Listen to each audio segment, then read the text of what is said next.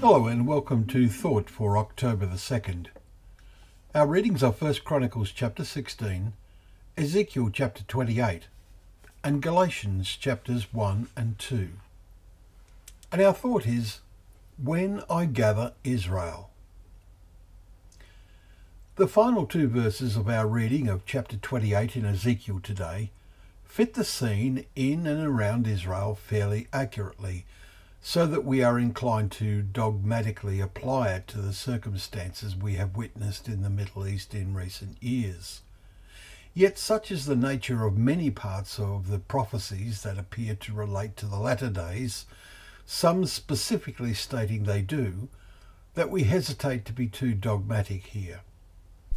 We read, And for the house of Israel there shall be no more a briar to prick or a thorn to hurt them amongst their neighbours who have treated them with contempt. Then they will know that I am the Lord God. Thus says their Lord God, when I gather the house of Israel from the peoples among whom they are scattered, and manifest my holiness in them in the sight of the nations, then they shall dwell in their own land that I gave to my servant Jacob and they shall dwell securely in it.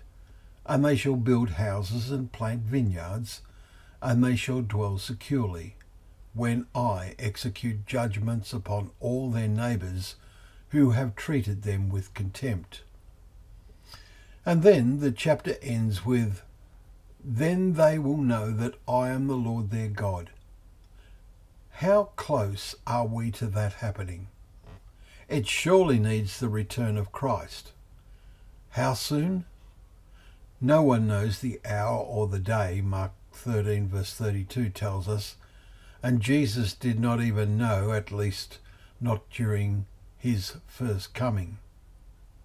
Looking back at that in verse 25, we see today how all the neighbouring countries, for over 70 years, have tried to treat regathered Israel with contempt and have failed.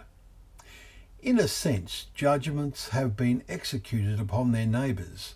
All, except Jordan, have experienced civil wars and to some extent still do within their borders. Even Jordan is perplexed by the avalanche of refugees from countries all over the world, Syria and now Afghanistan, and the endless existence of Palestinian camps.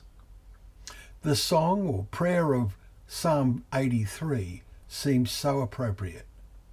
May the day soon come when God acts to fill their faces with shame, that they may seek your name, O Lord, that they may know you alone, whose name is Yahweh, who is the most high over all the earth.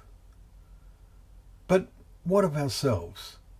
We are not just spectators of the behaviour of today's godless nations. May we all make verse 20 of our reading today in Galatians chapter 2 the focus of thought for the rest of our lives. For truly we can say with Paul, if we are committed to Christ, it is no longer I who live.